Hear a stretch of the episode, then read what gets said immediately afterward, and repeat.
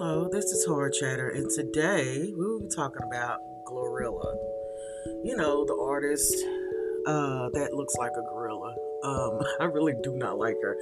I, there's very few people in music industry that I can just look at and say I don't like them, and she's one of them. Uh, well, she had a concert recently, and she threw she uh, her team snatched back sunglasses she threw at a fan she allegedly didn't own them. And the way that her crew or her people or whoever the hell these people are are approaching this fan, he's scared out of his mind, man. Here's the thing what's going to happen when you don't have these fans?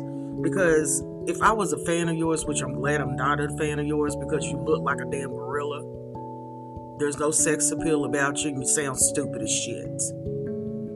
What happens when all these fans see it and decide not to be your fans no more? You know, the little fans that you did have are just like, nah, nigga. Not over no motherfucking uh, glasses. Some damn glasses.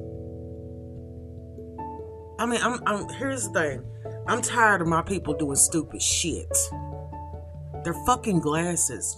You could have got some more glasses.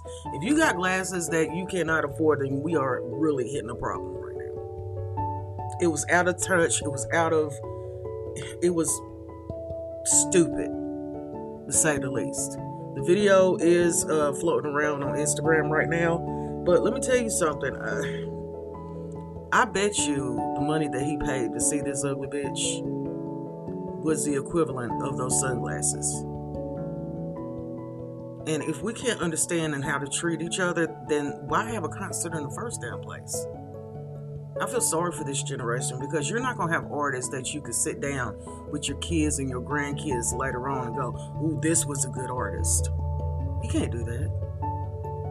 What, what are you going to tell your grandkids about Glorilla? You know, the bitch that looks like a gorilla. You know, the bitch that's not talented. Okay? Get your shit together, get your mind right, you know, uh, get your priorities together because this is clearly bullshit. Yeah, I, I, I, felt bad for the young man because he was confused. He didn't know what the hell was going on. And I bet you, if Beyonce did this at her concert and found out that one of her people were going back bullying the damn people, I bet you she would have fired him. I bet you she would have fired him.